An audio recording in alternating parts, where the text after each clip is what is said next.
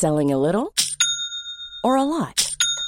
Shopify helps you do your thing however you cha-ching. Shopify is the global commerce platform that helps you sell at every stage of your business. From the launch your online shop stage to the first real life store stage, all the way to the did we just hit a million orders stage. Shopify is there to help you grow. Shopify helps you turn browsers into buyers with the internet's best converting checkout. 36% better on average compared to other leading commerce platforms because businesses that grow grow with Shopify. Get a $1 per month trial period at shopify.com/work. shopify.com/work. Une émission réalisée en partenariat avec Orbis Géopolitique, intelligence économique, veille, communication d'influence. Orbis mobilise un large spectre d'experts pour mettre la géopolitique au service de votre entreprise. Retrouvez tous nos services sur orbis-géopolitique.fr.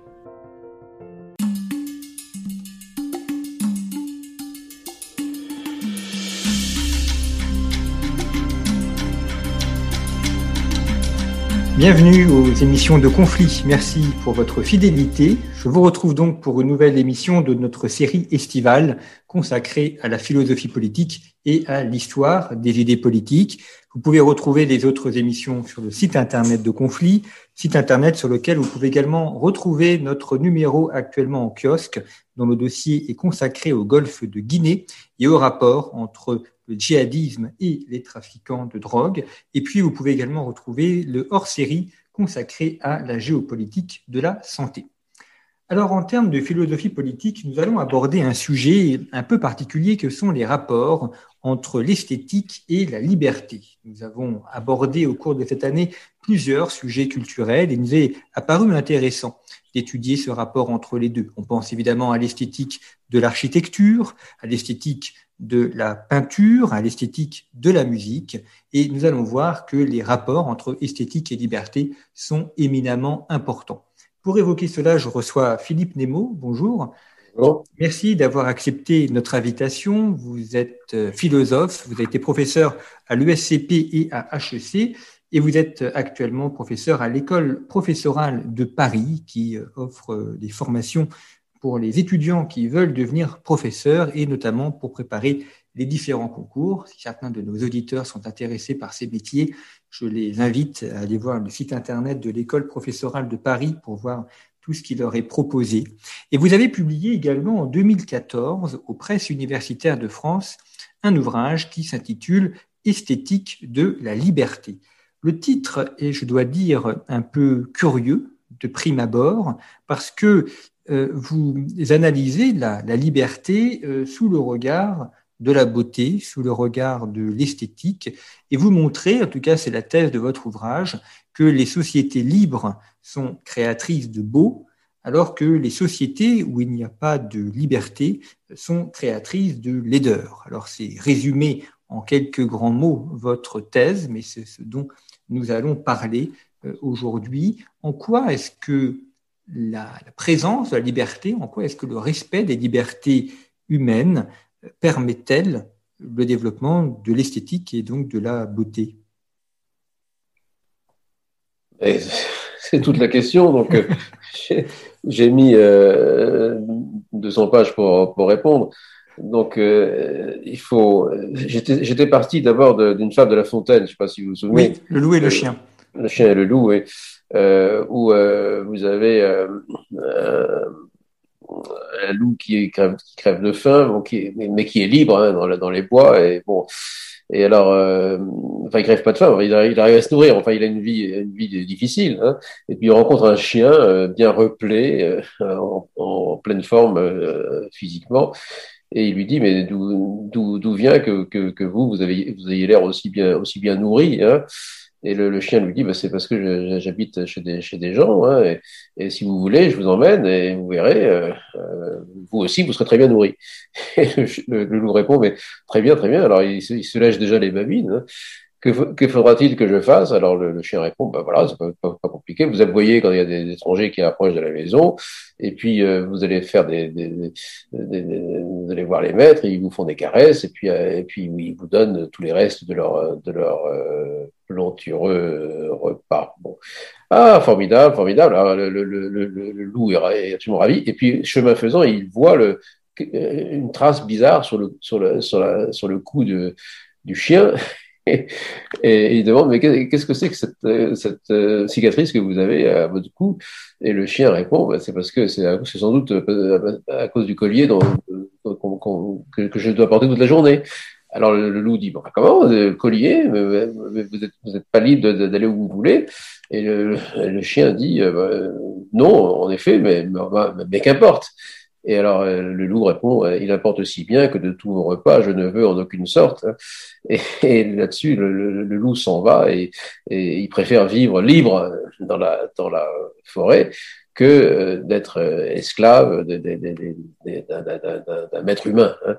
Et la femme de La Fontaine, euh, que jadis on apprenait par cœur, on faisait apprendre par cœur aux enfants, pour La Fontaine, il n'y a aucun doute. Enfin, la, morale de l'histoire ne fait aucun doute. Hein. c'est que, la, liberté est sans prix en quelque sorte. Hein.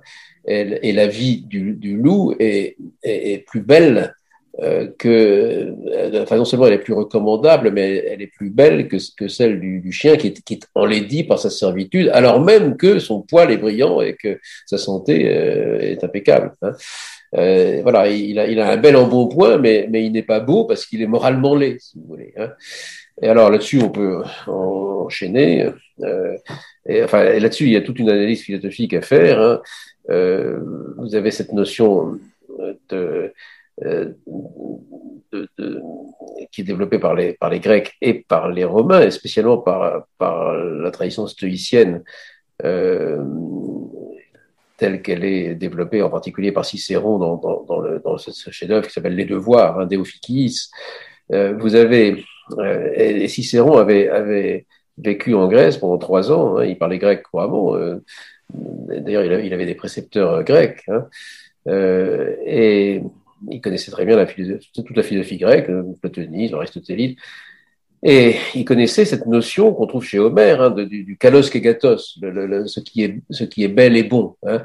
Et ce qui est bel et bon, euh, c'est donc, c'est donc qu'il y a une, une espèce, qu'il y a un lien euh, mystérieux en tout cas, euh, mais un lien, mais indéniable entre le bien et le beau en quelque sorte. Et pour les, les gens du temps d'Homère, eh bien, ce, lien, c'était que euh, est, bon le guerrier courageux qui, qui n'hésite pas à mourir au combat si, si c'est nécessaire pour sauver, pour sauver sa patrie ou pour, pour acquérir de la gloire. Hein. Et c'est en général, c'est un gaillard bien bâti qui est en effet beau au sens, euh, oui, au sens physique du terme. Et, et, et c'est pas étonnant que, que, le, que, que, ce, que, ce, que ce monsieur qui est beau, que ce garçon qui est beau, physiquement soit aussi bon moralement, hein, puisque ce qu'on lui demande moralement, c'est précisément d'exercer sa force physique qui est une force guerrière. Et inversement, il y a le, il y a le fameux exemple de Tercite, le, le, ridicule Tercite, euh, ce héros homérique, qui, enfin c'est pas un héros, je veux dire c'est un anti-héros homérique, qui est un personnage qui, euh, qui, qui, raconte des histoires au, au, au peuple, euh, qui essaye d'exciter le peuple contre, contre les dirigeants de, de l'armée de l'armée achéenne, et, et qui euh, est plein de, de fiel et de, de, qui, qui, qui, qui, raconte les rumeurs. Enfin, il, il, il, essaye de faire rire, mais, mais de, aux dépens des chefs. Hein. Et alors, cet, cet, horrible personnage, moralement horrible, hein, est décrit par, par Homère comme étant moche physiquement, justement. Il est chauve, euh, il a juste un poil sur la tête, euh, il est bossu, euh, il est petit, il est gros. Enfin, il a, toutes les disgrâces physiques. Et pour Robert, c'est pas du tout étonnant hein, qu'un qu qu type aussi moche physiquement soit également moche moralement. Hein. Donc il y a un lien du physique et du moral. Et toute l'histoire de la, de la civilisation grecque, ça, ça, a été admirablement euh, analysé, résumé par, par ce livre, ce grand livre d'histoire qui s'appelle L'histoire de, de l'éducation dans l'Antiquité de Henri Irénée Marou. Hein toute l'histoire de, de, de, l'éducation grecque, c'est la séparation progressive entre, entre, le, entre le moral et l'esthétique, le, et, et justement. Hein.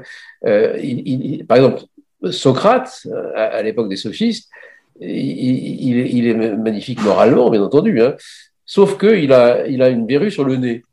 Alors, cette verrue sur le nez euh, gâche sa beauté, en quelque sorte. Hein. alors, Platon, qui, rapporte le fait, en est un petit peu gêné, et dans le banquet, si je ne me trompe, il, il met en scène euh, Socrate avec, Alcibiade, le, bel Alcibiade, hein, avec qui Socrate a été à la guerre. Et Alcibiade témoigne que Socrate, bien sûr, il a sa verrue sur le nez, mais c'était quand même un, homme euh, robuste, bien fait, et qui s'est très bien battu. Hein. Donc, on est sauvé, puisque Socrate, malgré sa verrue, a quand même une certaine beauté physique. Mais il, devient déjà, à cette époque, à l'époque des sophistes, il devient clair qu'il y a une différence à faire entre les qualités morales et puis la, et puis la beauté physique extérieure. Et puis, ce mot de kalos kegatos qui, qui finit par être, euh, par être, euh, euh, il y a une, crase, hein, on, en fait un seul mot, kalos kegatos, hein, devient synonyme de, justement de, beauté euh, indistinctement morale et physique.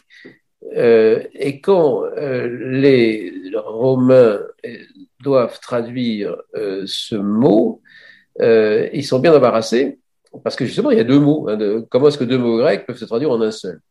Et le mot par lequel Cicéron, qui je le répète était bilingue, hein, traduit kalos kegatos ou kalo kegatos, ou la, la hein, c'est euh, le mot honestas, l'honnête homme. L'honnête homme, c'est précisément celui qui a toutes les qualités morales. Et Cicéron, euh, qui, lui-même est tributaire de la tradition stoïcienne, euh, résume dans le Déophikiis, ce, livre dont je citais le titre tout à l'heure, il, il, il ce, livre est, une sorte de, résumé et de, et de commentaire savant d'un fameux livre d'un des stoïciens de l'époque dite moyenne, hein, Panétius, qui est un livre justement de morale, où il est dit que euh, il y a une beauté morale euh, bien distincte de la beauté physique, et parce que l'homme euh, n'est pas seulement un animal. Hein, l'animal peut se contenter d'être beau physiquement, hein, d'être fort physiquement et beau physiquement, alors que l'homme possède la raison. Hein, et il possède le fameux logos qu'il apparente euh, à Dieu, hein, puisque Dieu lui-même est logos. Hein. Dieu est un feu, un feu organisateur, le, Dieu des stoïciens. et il y a dans, la, dans chaque âme humaine une, une, étincelle de ce feu divin.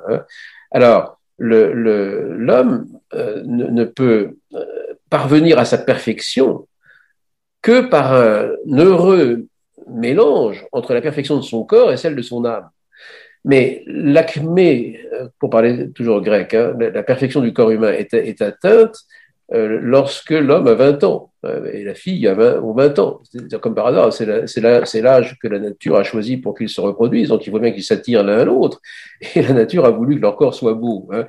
Et ce qui caractérise la, la, la beauté, qui ne se définit pas. Hein. Il est bien connu que la, la, rose est sans pourquoi, pour parler comme, comme le mystique euh, euh allemand euh, Angelus Silesius. Hein. La rose est sans pourquoi. Hein. La, beauté ne s'explique pas, hein. elle, se voit.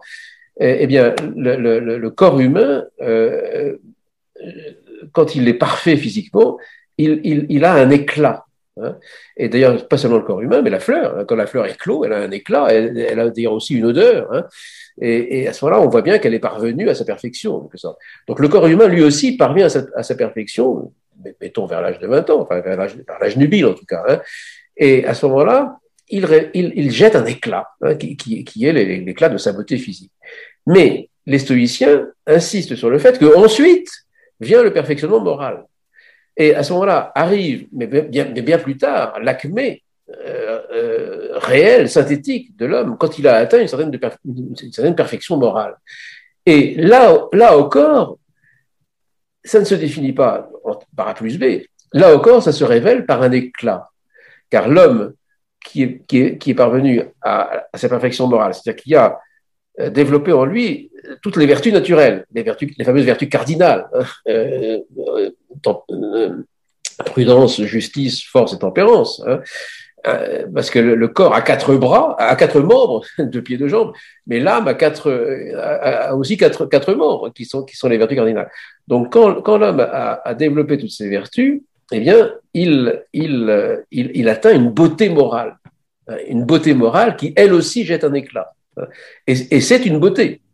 Et c'est cette beauté euh, que, Cicéron a traduit par honestas, hein, l'honnête homme. Et cette beauté va se perpétuer et va continuer à rayonner aussi longtemps que l'homme ne fait pas des, actions honteuses qui brisent en lui euh, l'image de l'homme. Hein. Et c'est le fameux exemple du consul Régulus que, que, je, que je vous raconte, parce qu'elle vaut la peine d'être racontée, elle était très célèbre dans l'Antiquité.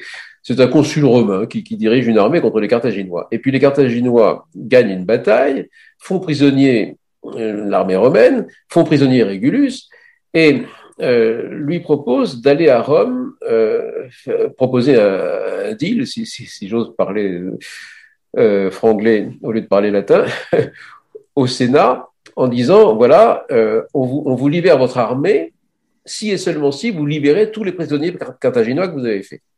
Bon. Et les, les, les, Carthaginois disent à Régulus, voilà, tu, tu, tu vas aller euh, porter cette ambassade donc à Rome, mais attention, hein, si, si, les Romains n'acceptent pas, tu reviens, hein, puisque tu es, puisque es notre prisonnier. Bon.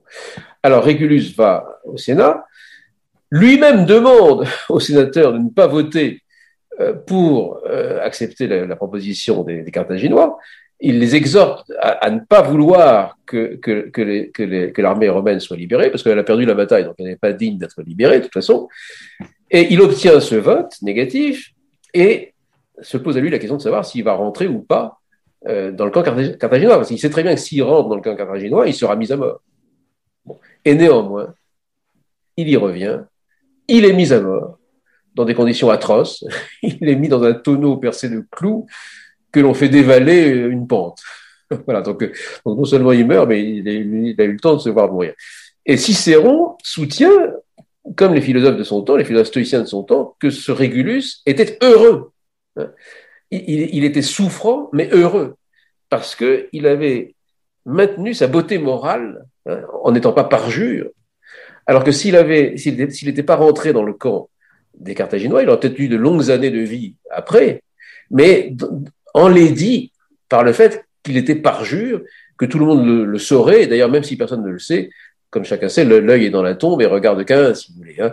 Donc vous avez une espèce de beauté morale euh, qui euh, euh, fait partie de la, de la, de, de, la destination même de l'homme. L'homme, la, vie humaine ne vaut la peine d'être vécue que si elle, elle progresse vers, cette, vers, cet, vers cet éclat, vers, cette, vers, cette, euh, euh, euh, vers cet état où, les, où, la perfection est, telle que elle se, elle se voit. Hein. Alors là-dessus, évidemment, entre le stoïcisme et le christianisme, il va encore y avoir une, encore une mutation, parce que pour, pour les stoïciens, comme tous les Grecs, l'honneur suprême, c'est d'être honoré par, par, par la cité. Hein. Donc l'honneur est quelque chose d'extérieur. Euh, alors que pour les chrétiens, évidemment, Dieu voit tout et, Dieu, et Dieu voit dans le fond des cœurs et Dieu juge les gens non pas sur l'extérieur, mais sur ce qu'ils pensent, sur ce, qu'ils, sur ce que leur cœur même euh, sent intérieurement. Hein. Et par conséquent, euh, l'humilité chrétienne va consister à, à, à s'honorer aux yeux de Dieu en étant toujours charitable, même si cela vous conduit à être déshonoré par les hommes, à être mis sur la croix comme, Jésus-Christ, ou, en tout cas être rejeté comme un être, comme un être sans courage, ou sans, sans justement sans éclat. Hein. Alors voilà, c'est une sorte de problématique qui, qu'on peut poursuivre. Euh, c'est ce que je fais dans, dans le livre euh, en, en, analysant, euh, oui, beauté et liberté dans la Bible, enfin beauté et liberté chez Platon, hein, évidemment chez Platon, le, le, le, dans le Phèdre, hein, vous voyez bien que le, c'est la beauté qui donne l'idée même de, de, de, la transcendance, hein, de, de l'intelligible. Hein. Euh, et je discute tout ce, ces, toutes ces traditions euh, philosophiques et je m'interroge sur la question de savoir s'il y a finalement, enfin, quels, sont les rapports entre le vrai, le beau et le bien. Vous savez que le vrai, le beau et le bien, c'est le titre d'un fameux livre de, de Victor Cousin, hein, dont, dont, on nous faisait rire aux éclats quand nous étions étudiants euh, de philosophie à, l'horrible époque de mai 68 et dans la suite, hein, rien ne paraissait plus ridicule que ce titre, le vrai, le, vrai, le beau, le bien, hein, avec des majuscules. Parce que pour tous ces professeurs marxistes, euh, aucune majuscule n'a lieu d'être. Hein, le, monde n'est que matière et, et toute, euh, référence à une quelconque transcendance est une pure illusion, et en plus une illusion, une illusion coupable, parce que c'est l'illusion dont use la bourgeoisie pour opprimer le, le, le, le prolétariat. Hein. Alors on nous, on nous, faisait nous moquer de, de, de Victor Cousin, mais euh, Victor Cousin euh, a, néanmoins écrit ce, ce, livre et il, s'interroge sur, sur, sur, la relation entre ces valeurs. Hein. Ce sont toutes les trois des valeurs euh, euh inconditionnelles, si vous voulez. Hein, de, de, on est prêt à tout pour, atteindre, la vérité, hein, on est prêt à tout pour atteindre la beauté, on est prêt à tout pour atteindre le bien. Mais est-ce qu'il n'y a pas euh, conflit entre le, entre le vrai, le beau et le bien hein? Et je cite euh, une phrase très célèbre de Dostoïevski, très étonnante aussi, et qu'il a répété plusieurs fois, d'abord dans une correspondance avec, avec une princesse russe, et puis il l'a redit ensuite dans les, dans les, dans les possédés. C'est que vous avez un héros qui dit, si je devais choisir entre la vérité et le Christ, je choisirais le Christ. Donc le bien vaut plus que le vrai, en quelque sorte. Donc vous pouvez me démontrer par A plus B euh, que, le Christ a eu tort de, dire qu'il faut s'aimer les uns les autres.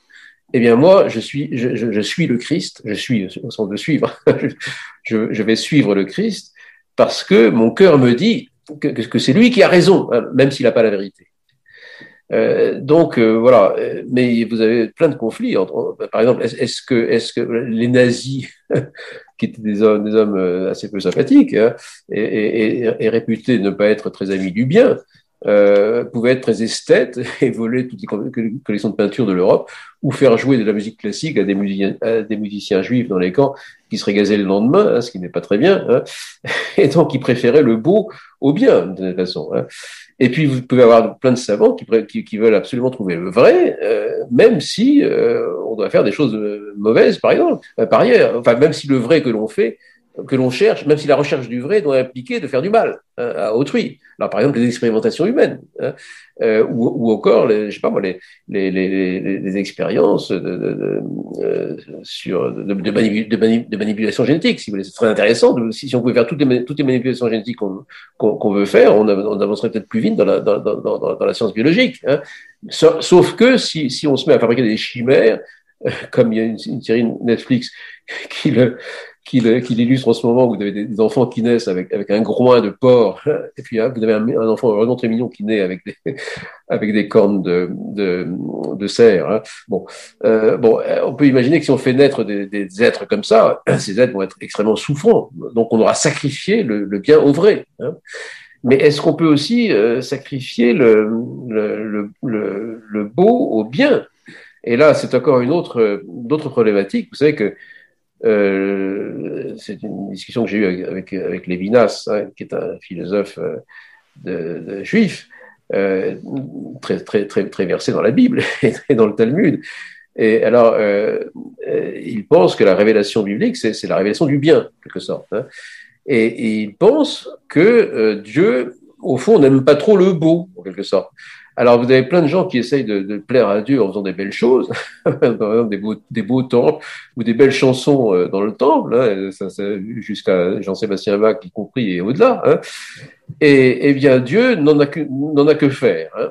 euh, parce que ce qu'il veut, c'est que les, c'est que les cœurs se convertissent, et que et il veut il veut qu'on pratique la justice plutôt qu'on lui fasse des prières avec avec des, belles cérémonies et des belles musiques. Bon.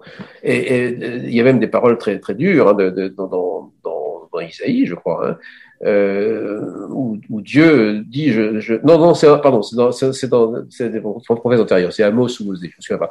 Euh, Dieu dit que qu'il a horreur de, de, de, de, de, de la musique. Hein. Il a absolument horreur de la musique parce qu'il s'intéresse que à la rectitude du euh, morale du, du, du, du cœur. Il veut, il veut convertir les cœurs. Il veut, il circon, circoncire les cœurs. Hein. Il veut que les gens ne veulent que le bien, en quelque sorte.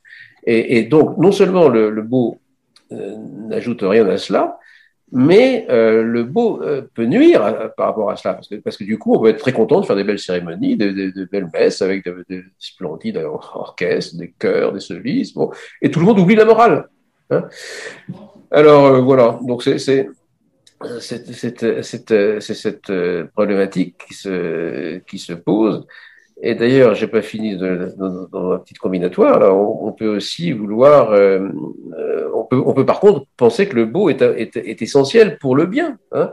Et justement, c'est la, position de, Benoît XVI dans, un livre admirable qui s'appelle Der Geist der Liturgie, hein, l'esprit de la liturgie. Hein.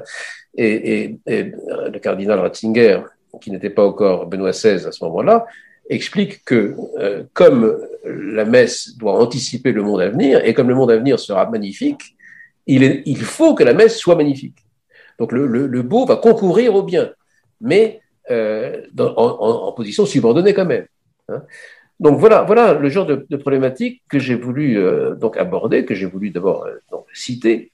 Et du coup, j'en arrive à la thèse, mais je, vous laisserai me, poser éventuellement des questions que cette, euh, la, meilleure euh, articulation possible entre le vrai, le beau et le bien n'est possible que dans, une, que, dans une, société libre.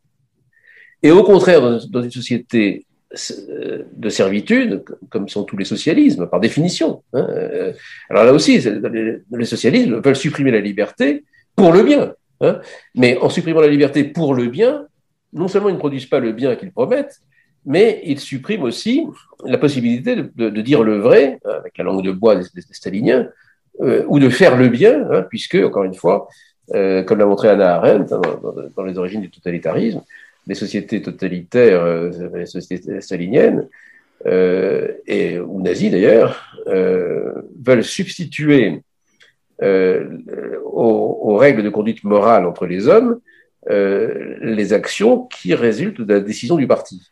Donc, par exemple, si vous êtes militant communiste euh, et que vous avez milité euh, pendant des années avec un très bon camarade, hein, mais sans que vous sachiez pourquoi, ce, bon camarade déplaît aux autorités du parti. Donc, il vous envoie l'ordre de lui mettre, de lui loger une balle dans la tête, tout simplement.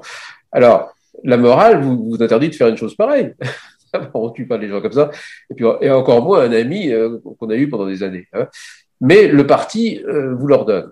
Et d'ailleurs, si vous ne le faites pas, c'est vous qui recevrez une balle à la tête. Ben, Qu'est-ce que vous faites? Vous, vous, comportez immoralement, hein, parce que parce que euh, vous avez euh, parce, que parce que le, totalitarisme se moque de la morale et, veut et veut produire une société nouvelle qui aura justement une autre morale. Hein. Euh, voilà. Alors voilà pourquoi il vaut mieux vivre dans dans une démocratie libérale que dans un État totalitaire. Mais peut-être que vous avez d'autres questions.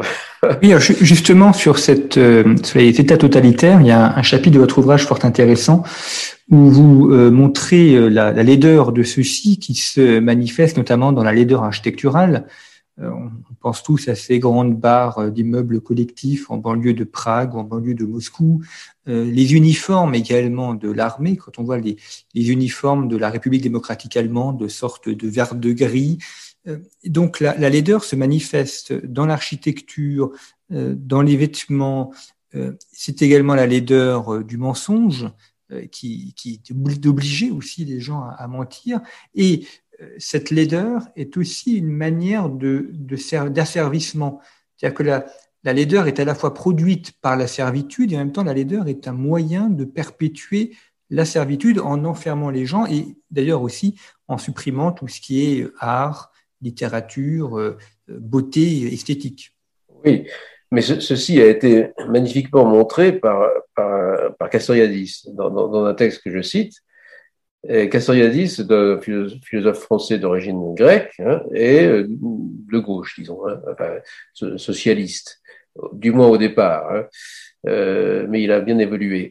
Et en tout cas, s'il a été socialiste jusqu'au bout de sa, de sa vie, il a été très anti-stalinien, hein, très, très anti-stalinien. Et donc, et, et, puis il s'est jamais intéressé spécialement à l'esthétique. Vous allez voir, mais vous allez voir comment il retrouve ce problème euh, sur son, sur son.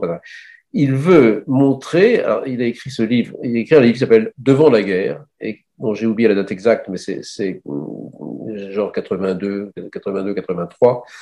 Euh, je, je, vais vous le dire parce que j'ai les références sous les yeux. Euh, C'était avant la, chute du mur de Berlin, mais peu d'années avant. Hein.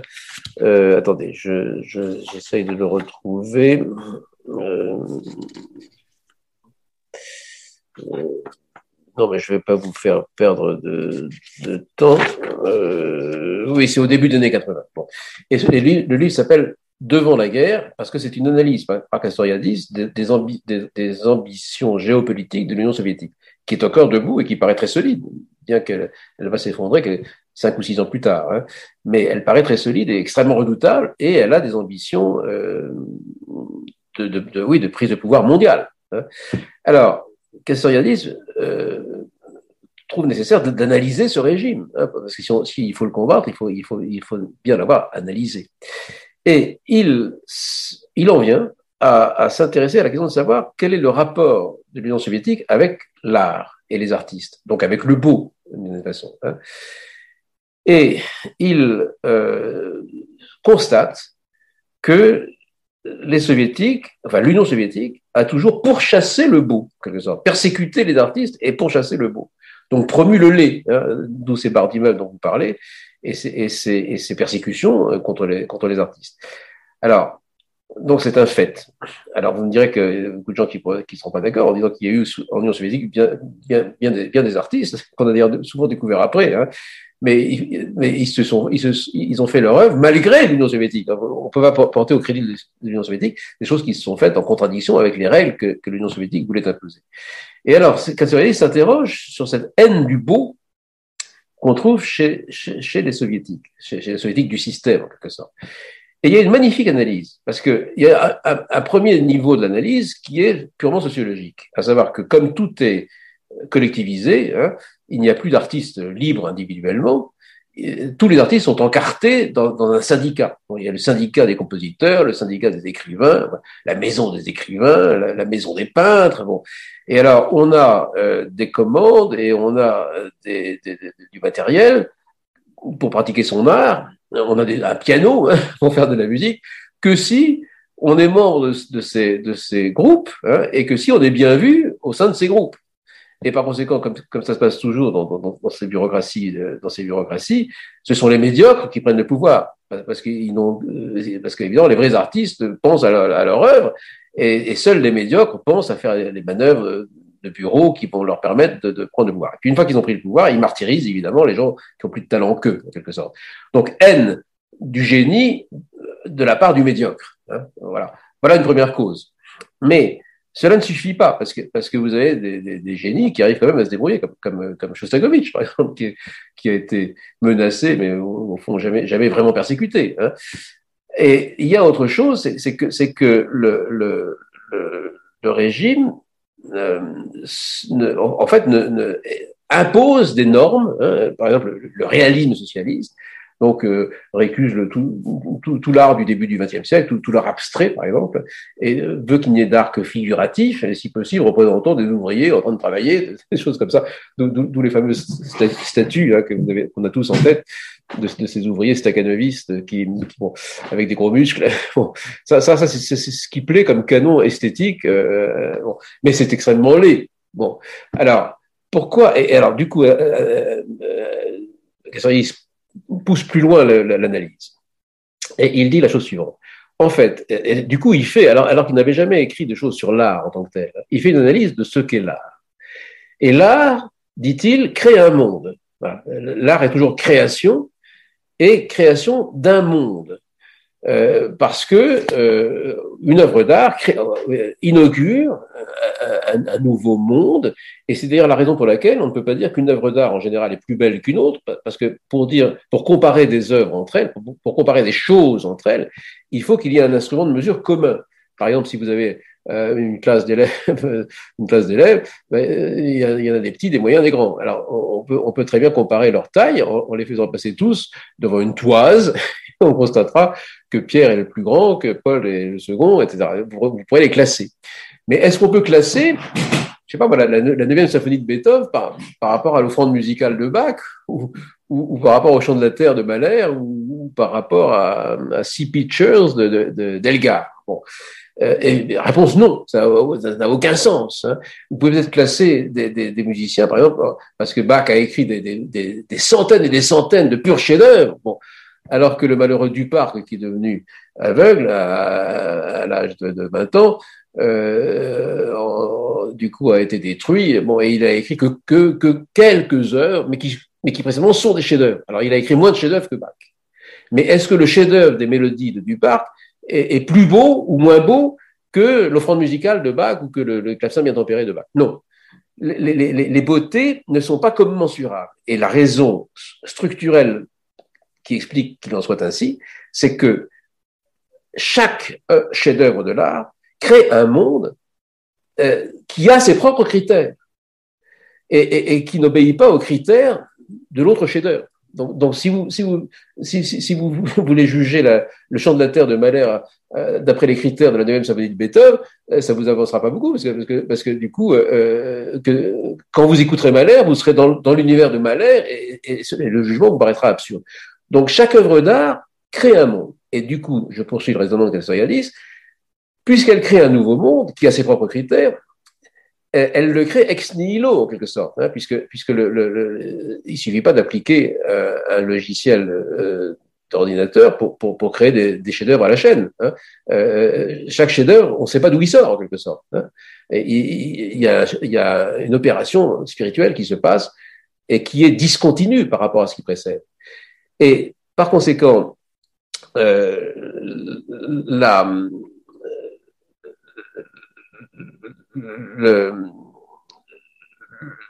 le, monde nouveau créé par le, vrai chef-d'œuvre nouveau prouve qu'un autre monde est possible que celui qui existait auparavant.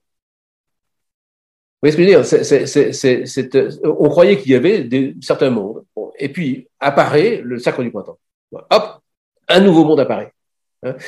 Donc, chaque chef-d'œuvre de l'art euh, frappe de contingence le monde existant. J'entends par là que le monde existant était analysé par le marxisme comme un monde nécessaire, avec, avec, avec les lois de l'histoire, et tout ce qui est devait être explicable par ces lois. Mais la neuvième symphonie n'est pas explicable par ces lois, ni le chant de la terre de Mahler. Donc, l'existence d'un chef-d'œuvre de l'art euh, euh réfute l'idéologie. La simple existence d'une œuvre belle réfute l'idéologie qui veut que tout soit sorti du même, moule et obéisse aux mêmes lois. Euh, un chef-d'œuvre de l'art, comme il jaillit on ne sait pas d'où, fait, alors il y a un très beau passage de Castoriadis, hein, fait apparaître le, le, le, le néant, hein, ça sort ex nihilo, ça, ça, sort de rien. Hein, et donc le, chef-d'œuvre de l'art fait apparaître le, le, néant sur lequel reposent toutes les choses du monde. Toutes les, toutes les choses du monde ne sont pas nécessaires, elles ne sont pas fondées sur un grund, sur un, sur un socle unique, mais elles révèlent l'abgrund, l'abîme. Hein. Et c'est d'ailleurs l'explication du paradoxe selon lequel on a toujours dit que le, que le, chef-d'œuvre de l'art touchait à l'infini. Hein, l'art nous met en contact avec la transcendance, avec l'infini. Et puis vous avez des, des, gens sérieux qui ont dit mais pas du tout, euh, puisque toutes les œuvres d'art, toutes les œuvres d'art sont des, sont des formes. Or, toute forme est finie. Hein. On, il suffit pas de crier pour faire une œuvre d'art. Hein. Euh, euh, évidemment, pour faire une musique, il faut écrire plein de notes, il faut, il faut mettre en, en, en place une forme. Hein. Et, le, et, le, créateur, c'est précisément un créateur de forme. Alors, le forme, ce, qui est, ce qui a une forme n'est pas sans forme, n'est pas infini. Hein. Euh, et par conséquent, il est faux que l'œuvre d'art nous mette en contact avec l'infini. Bon. Et l'analyse la, de 410 résout le, paradoxe, c'est que c'est qu'effectivement l'œuvre d'art est une forme, mais comme cette forme jaillit de rien, elle fait apparaître le rien qui, lui, est, est, sans limite. Hein. Donc elle fait apparaître l'absolu parce qu'elle fait apparaître que l'œuvre d'art est sortie de, est sortie de rien. Donc elle prouve que le nouveau est possible. Et c'est cela que ne supporte pas l'idéologie totalitaire de l'Union soviétique. Donc l'Union soviétique perçoit si vous voulez, on pourrait dire l'Union soviétique peut euh, détester les artistes euh, dissidents. Bon, euh, par exemple, les gens qui écrivent des choses contre la révolution. Bon, mais elle pourrait au moins admettre l'artiste qui, justement glorifie la révolution. Eh bien, elle ne l'admet pas si l'œuvre que par laquelle l'artiste glorifie la révolution est réellement belle, donc crée un monde, parce que cette simple irruption euh, de, l'esprit hein, dans, le monde de la nécessité matérielle réfute la thèse du matérialisme historique qui fonde la légitimité même du régime de l'Union soviétique. Donc, le beau est pourchassé par, euh, par un régime totalitaire. Et du coup, c'est QFD sur, sur, la, sur, le, sur le fait qu'on ne peut pas être libre dans une, société euh, totalitaire, une société sans liberté. Hein. Et, euh, et, donc, il vaut mieux vivre dans une démocratie libérale que sous le régime nazi ou sous le régime soviétique. Bien, merci beaucoup, Philippe Nemo, d'avoir dressé en, quelques mots ces rapports l'esthétique et de la liberté, de l'art et de la liberté. Je rappelle donc euh, le titre de votre ouvrage Esthétique de la liberté qui est paru au PUF en 2014 et je renvoie également nos auditeurs à votre manuel d'histoire des idées politiques paru au PUF en deux tomes, Histoire des idées politiques de l'Antiquité à nos jours, pour retrouver quelques-uns des éléments que vous avez pu évoquer, ainsi que évidemment beaucoup d'autres auteurs, et puis à une autre émission que nous avons euh, réalisée sur Hayek et sur euh, la vision du droit de Hayek. Et puis, euh, je vous invite donc, pour nos éditeurs, à poursuivre cette réflexion sur la philosophie politique à travers les autres émissions que nous vous proposons dans cette série estivale que vous pouvez retrouver sur le site internet de Conflit ainsi que le numéro et le hors-série consacré à la géopolitique de la santé, eux aussi accessibles sur notre site revueconflit.com. Merci pour votre fidélité et à très bientôt.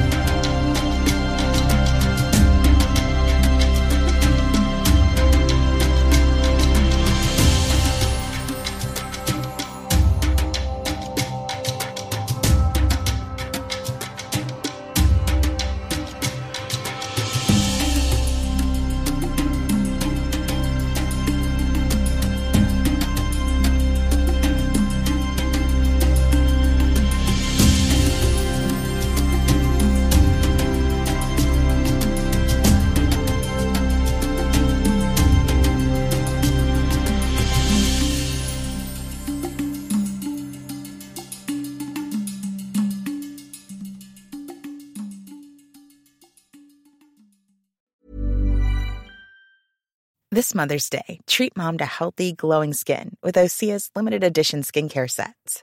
Osea has been making clean, seaweed infused products for nearly 30 years. Their advanced eye care duo brightens and firms skin around your eyes, while the Golden Glow Body Trio nourishes and smooths skin all over. Go to OSEAMalibu.com and use code MOM for 10% off your first order site wide.